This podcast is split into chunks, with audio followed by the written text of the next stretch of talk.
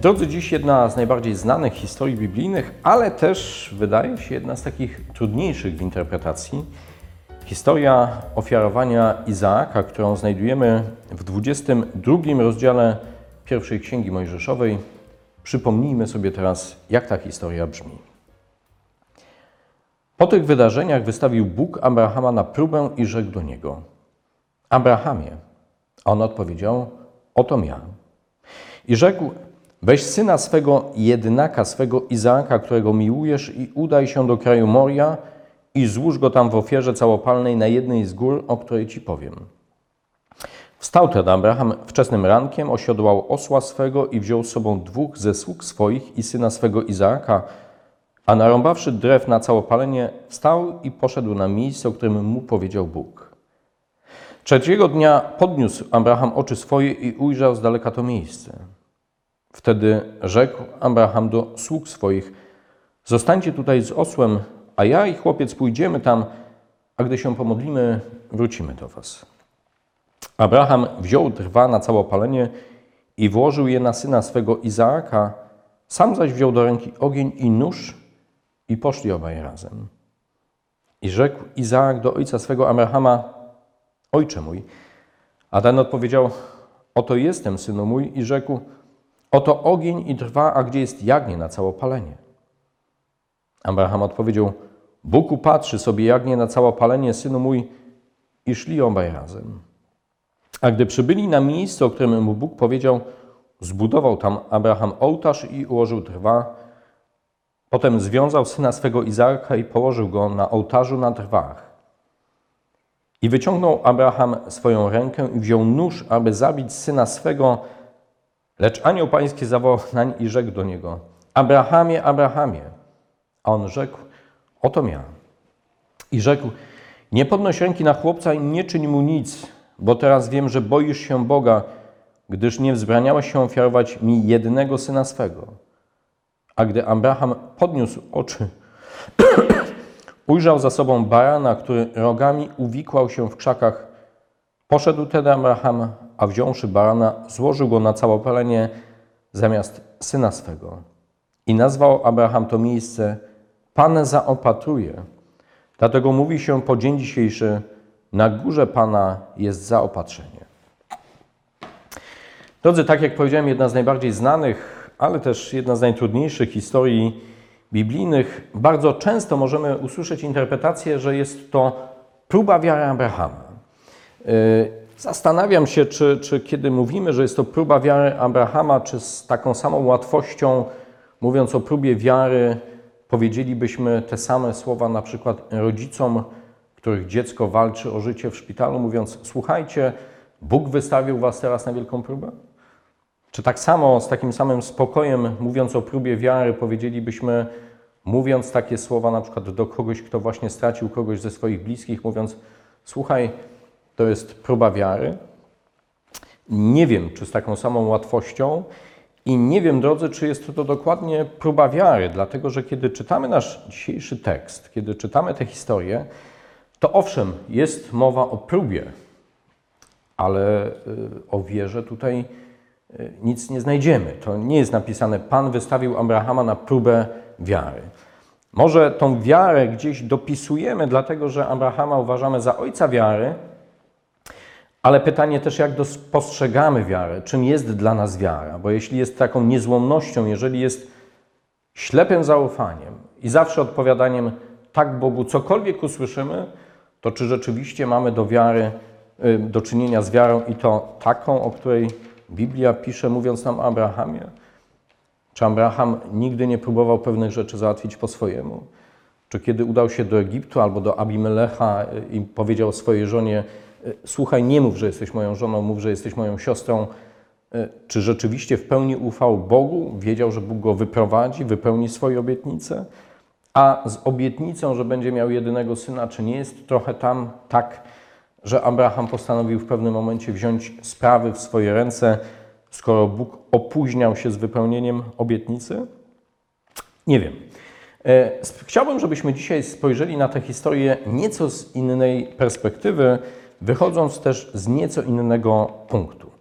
Żeby to zrobić, musimy cofnąć się do 18 rozdziału pierwszej księgi Mojżeszowej, kiedy to mamy historię y, zapowiedzi y, zniszczenia Sodomy i Gomory.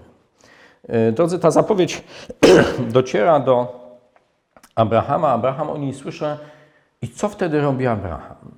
Kiedy słyszy, że Bóg chce zniszczyć Sodomę i Gomorę.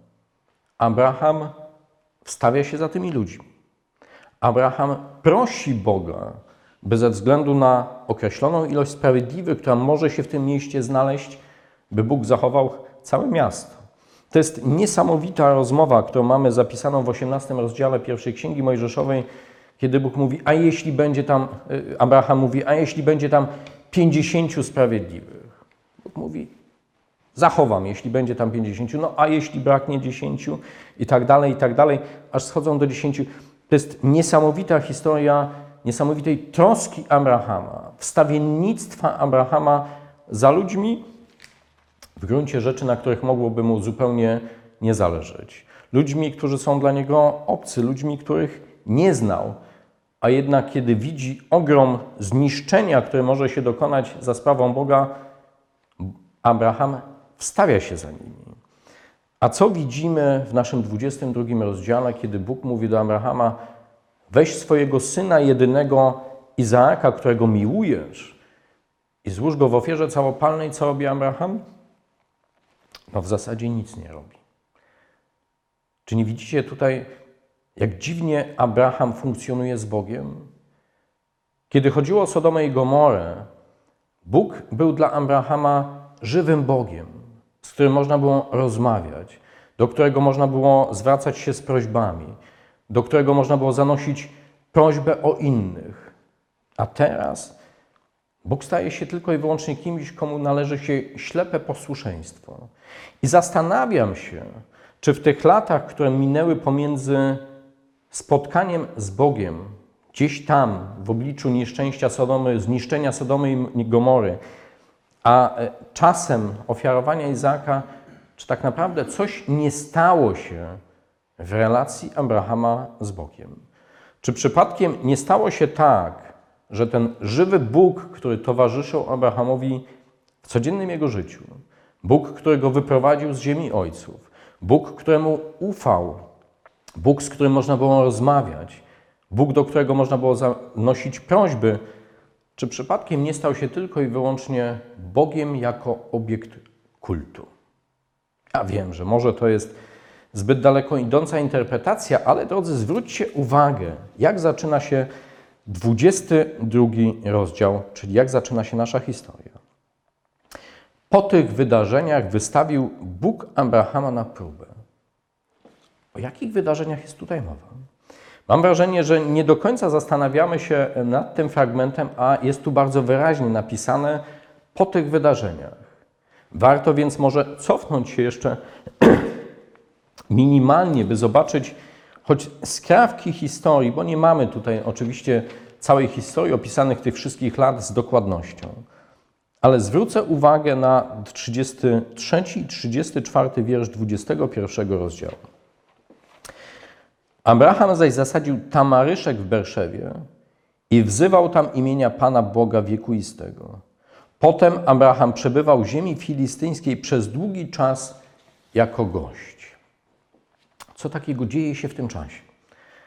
Abraham z tego, który wędruje, z tego, który szuka swojego miejsca, jest tym, który to miejsce znalazł, który się osiedlił, który zasadził drzewo, zasadził tamaryszek i który przybywa, przebywa wśród ludzi, którzy też wyznają swoich bogów, którzy składają ofiary, którzy mają, ma, mają swoje miejsce kultu. I być może też jest tak, że Abraham zapragnął takiego Boga, którego można mieć w jakimś miejscu. Boga, którego można odwiedzać, Boga, którego, któremu można składać ofiary.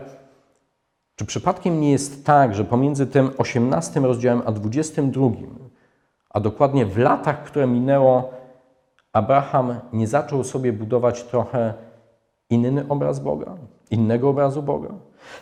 Czy przypadkiem nie jest tak, że z Boga żywego, z Boga, który towarzyszy Bóg Abrahama stał się Bogiem kultu, Bogiem, którego się odwiedza? I może jest tak, że ta próba, której zostaje poddany Abraham, to jest próba, której nie Bóg potrzebował. Bo w gruncie rzeczy też można zadać sobie pytanie, cóż by to była za próba, jeśli Bóg musiałby oczekiwać na wynik, nie wiedząc, jaki będzie rezultat? Że może jest to próba, której potrzebował sam Abraham, zobaczenia tak naprawdę, w kogo wierzy, jakiego Boga wyznaje.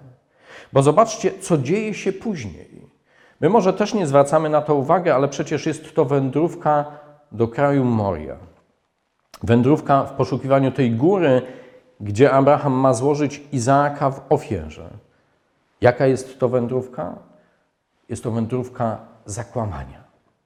To jest niesamowite, i być może Abraham tego zupełnie już nie dostrzega, że ten Bóg, któremu ufa, tak się wydaje, jest Bogiem, który sprawia, że Abraham musi zacząć żyć w kłamstwie. Wychodząc z domu, Abraham kłamie. Kłamie swoim sługom, kłamie swojemu synowi. Jestem na 100% pewien, że okłamał też Sarę, bo nie powiedział jej, wiesz, idę złożyć naszego syna w ofierze. Ty zostań tutaj parę dni, przygotuj jakiś e, posiłek, jak wrócę, żebyśmy się poradowali, że złożyłem naszego syna Bogu w ofierze. E, myślę, że Sara by go na miejscu tam zabiła ze złości, a przynajmniej by mu powiedziała, że mu rozum odjęło. On kłamie. Idąc dalej, mówi sługom: Zostawcie tu wszystko tak, a ja z synem pójdziemy, pomodlimy się i wrócimy. Przecież on kłamie. Kiedy syn pyta się, ojcze, oto y, ogień trwa, a gdzie jagnie na ofiarę? Abraham być może ma przezbłysk, mówiąc, Bóg upatrzy sobie jagnię i da nam to jagnię, ale tak naprawdę kłamie. I zobaczcie, co dzieje się z Abrahamem. Z człowieka, który ufał Bogu, staje się człowiekiem, który w Bożym imieniu kłamie wszystkim naokoło, dla którego przestaje się liczyć człowiek. Liczy się tylko i wyłącznie posłuszeństwo. Ślepe posłuszeństwo, w którym można zabić swoje dziecko, w którym można okłamywać najbliższym, byle tylko iść i wypełniać wolę Bożą. Ale czy rzeczywiście jest to wola Boża? A może jest to próba i o tym zapominamy? Próba, w której Abraham musi zderzyć się z własną wizją tego, jakiego Boga sobie zbudował, jakiego Boga sobie już zaczął wyobrażać. Bo przecież, kiedy już dochodzi do tego miejsca przerażającego, ja muszę powiedzieć, że jestem przerażony, jeśli dobrze sobie wyobrazimy scenę, w której Abraham łapie swojego syna i zaczyna go związywać. To jest przerażająca scena. To jest scena pełna okrucieństwa. Tak, Zawsze ktoś może powiedzieć, bo to jest posłuszeństwo Bogu. Każde okrucieństwo można wybaczyć, każde okrucieństwo można wytłumaczyć, jeśli mówi się: Ja spełniam wolę Bożą. Ale wiecie, kiedy czytam ten tekst, mam wrażenie, że tym, co robi Abraham, jak funkcjonuje Abraham, jest przerażony sam Pan Bóg. On krzyczy: Abrahamie, Abrahamie, nie podnoś ręki na swojego syna. On go zatrzymuje. I myślę, że Bóg jest przerażony, widząc tym, jak Abraham go postrzegał. Do czego Abraham jest zdolny w jego imieniu. I tak naprawdę to miejsce, które Abraham e, nazwie potem góra zaopatrzenia, Pan zaopatruje, jest dla mnie miejscem, w którym Abraham odzyskuje tak naprawdę obraz Boga. Odzyskuje relację z Bogiem. Nie z Bogiem kultu, nie z Bogiem, do którego warto sobie pójść, któremu warto złożyć ofiary i w imieniu którego można zrobić wszystko kłamać, niszczyć, zabijać. Ale Bogiem, który rzeczywiście zaopatruje. To jest niesamowite doświadczenie, niesamowicie trudna próba, przez którą przechodzi Abraham, ale może tak czasami trzeba.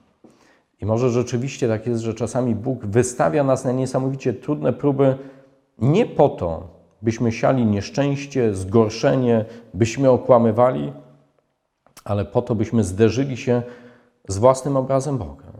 Bo przecież historia Abrahama, którą mamy zapisaną w 22 rozdziale pierwszej Księgi Mojżeszowej, to jest historia, która się powtarza co jakiś czas. I to nie tylko w historii, kiedy w imię Boże chrześcijanie szli i rżnęli, wycinali, wybijali, okłamywali, niszczyli, palili, tak? Przecież nie raz działo się tak w historii. Ale drodzy, czy dziś jest inaczej?